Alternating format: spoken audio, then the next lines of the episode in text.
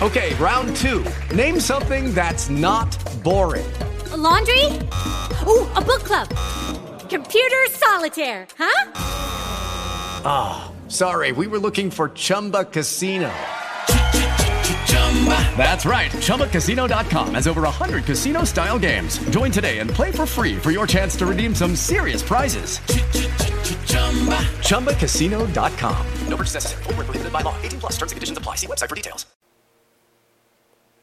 Royals, Mets tonight, Game 4, 8 o'clock. Who is going to win this one? Will the Mets tie the series up at 2-2 after their strong series win last night, or will the Royals take a commanding 3-1 series lead? We will see. Tonight, going for the Royals, we have Chris Young, who had an 11-6 record on the year, who actually pitched 53 pitches in Game 1. He pitched 3 scoreless innings in relief, and he won the game for the Royals in that late-inning game on Game 1 of the World Series. Now, the Mets got Steven Matz going. He is 4-0 on the year with a 2.27 ERA. And last time he went out on the mound, he pitched a solid 4 2/3 innings against the Chicago Cubs. He didn't get the win, but the Mets eventually went on to finish the sweep. So, who's got the advantage in this one? Well, for Chris Young, he's only faced 4 Mets before, and only Yoenis Cespedes has gotten a hit off of him. As far as Matz goes, he has faced no one in the Royals lineup, and his last 3 starts, he's gone 16 innings and with 2 wins. So Young has the Game 1 going for him, and Matz has his recent performances going for him, and neither one has faced each of the other lineups much at all, if at all. And the narrative for the series so far, I think, has been that the Royals are neutralizing the Mets' strength, which is throwing 95-mile-an-hour plus fastballs. The Royals are a very, very good fastball-hitting team, and they don't strike out much. And part of not striking out much is you put the ball in play. So with that philosophy or with that mindset, they test the defense a lot.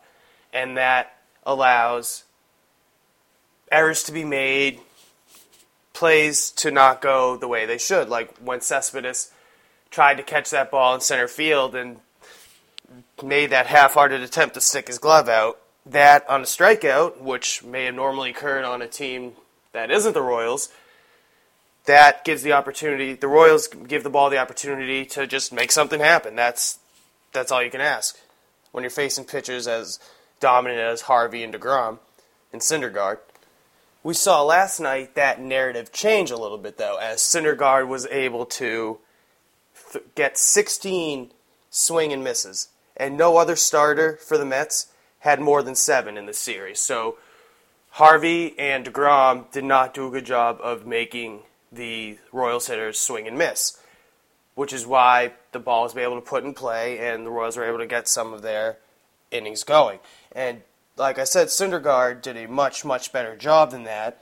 And while that obviously doesn't tell the whole story of the game, because the Mets have to score runs too, it is a very eye-catching number to see that Syndergaard, the whole aspect of the game changed, the whole flow of the game changed, because he was able to make Royals hitters swing and miss. And not to mention that first pitch of the game, which I thought was maybe a little dirty, but definitely sent a message that Syndergaard is not going to back off, and he's going to keep pounding you inside and with his heat. Well, you might be asking yourself, why has the narrative been about the Royals neutralizing the Mets' fastballs? Like, how has that had such a big impact? Well, or what are the stats that show you how that has such an impact? And the Royals, really the stats are kind of amazing. The Royals against fastballs over 95, greater than or equal to 95 miles an hour, they're hitting 284.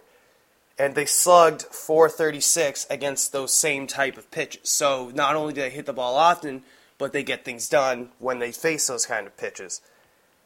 They've only struck out against 95 mile an hour fastballs 15.1% of the time, which a 95-mile-an-hour fastball is high heat. That's cheese. That's That's really fast. And the fact that they only strike out 15% of the time on those is pretty unbelievable. They have the ability to put the ball in play.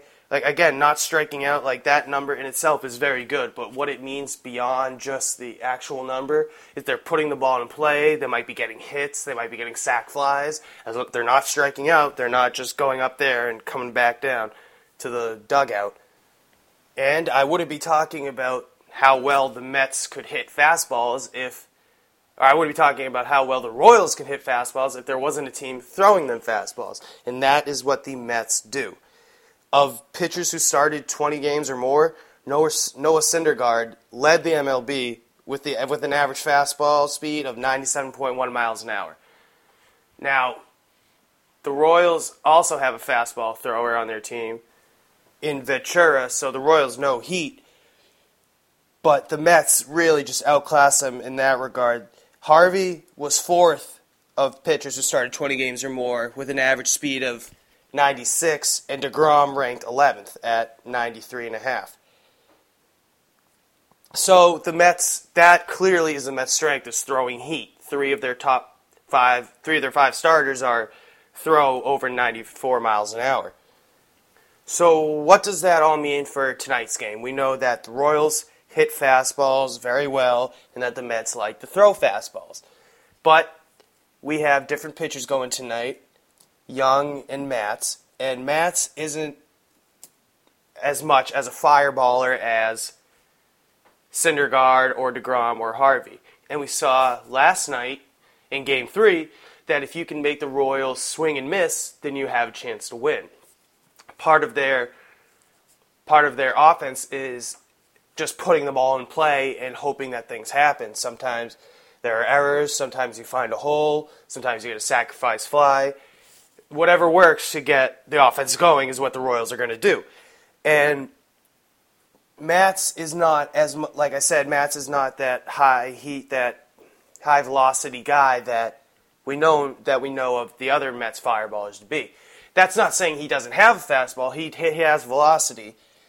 It's just not up to the level of 95 or 96, like we've been seeing the past few nights, which might be something that the Royals have to take into account and plan for.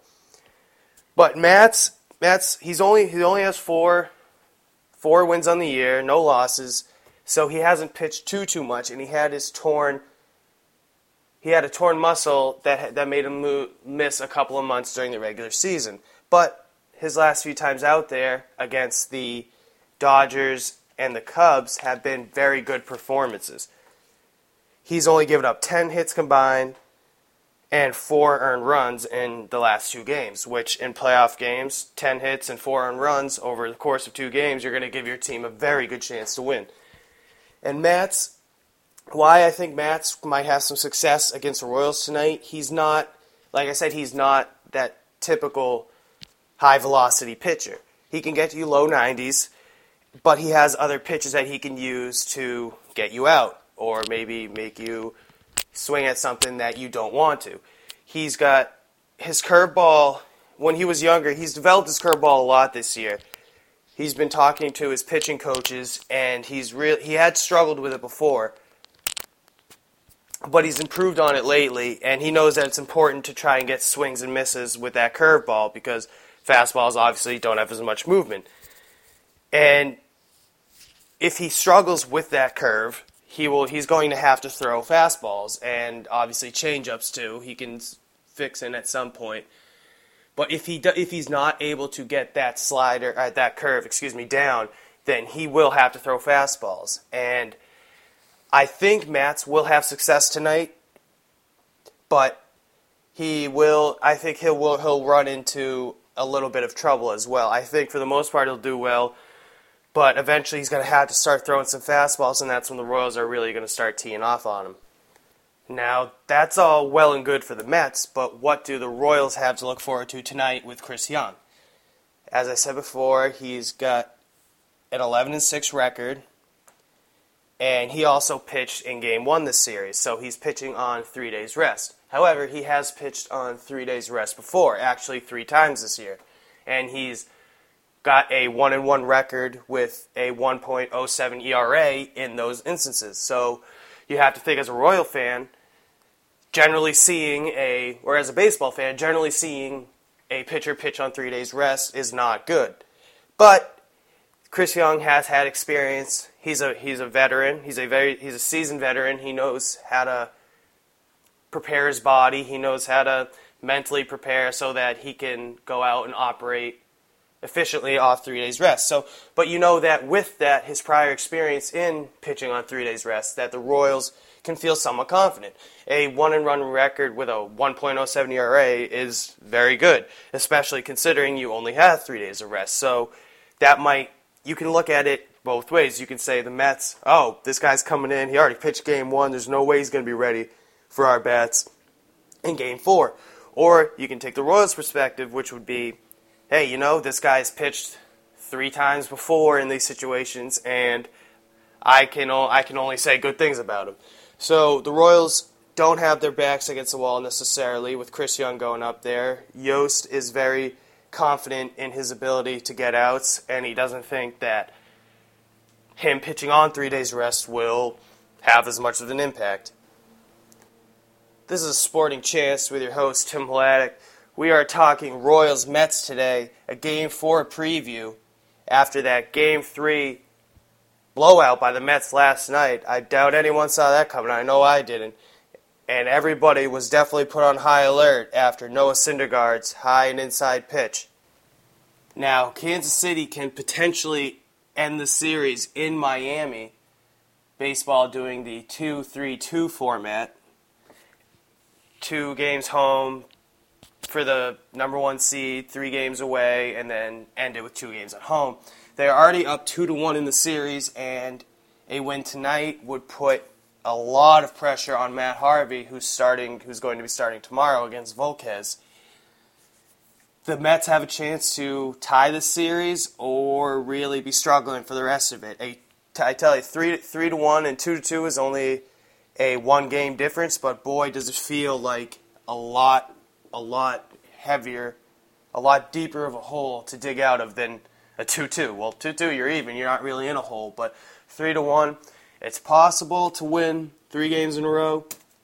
It's, you know, you get that idea of we got to take one game at a time, and just play every game like it's the last game you're ever going to play, and hopefully you can tie back up and take it to 7. But really, it's human nature when you think about it you think about how much work is cut out for you. And if the Mets were to lose tonight, really, it's impossible as a human to not just look at that and say, well, boys, we got a lot of work ahead of us. It's going to be really difficult for us to get this series going. And if you start thinking like that, then you're not focusing on playing, you're not focusing on hitting the ball. It's a slippery slope mentally. And I think the Mets will win this game though. I think their home crowd has been, it's just like the Royals crowd really, they've been starved for winning. And I think that Matz will come out and impress some people with the stuff he has. I'm going to say this is going to be a 4-3 Mets victory. I think that they're going to tie the series up 2-2, and I think Game 5 is going to be one of the biggest games, obviously, of the series, but in recent memory, because I think Game 5's winner will ultimately determine the series winner. But as far as Game 4, I see the Mets winning. I see too much stuff from Steven Matz for the Royals to be able to handle. I like how the Mets offense has woken up. And I really think that they're not going to let this opportunity slip away because being down 2-0, it felt like the ceiling was caving in on them. But after that, 2-1, you know, if someone has to be up 2-1 at this point, so, you know, just go out there, tie the game 4-4, and get on to tomorrow. So that's our show for today. I hope you enjoyed the baseball preview. World Series on tonight at 8:07. Don't miss it. Don't miss us next time. A Sporting Chance. With Lucky Land Slots, you can get lucky just about anywhere. Dearly beloved, we are gathered here today to... Has anyone seen the bride and groom? Sorry, we're here. We were getting lucky in the limo and we lost track of time. No, Lucky Land Casino, with cash prizes that add up quicker than a guest registry. In that case, I pronounce you lucky.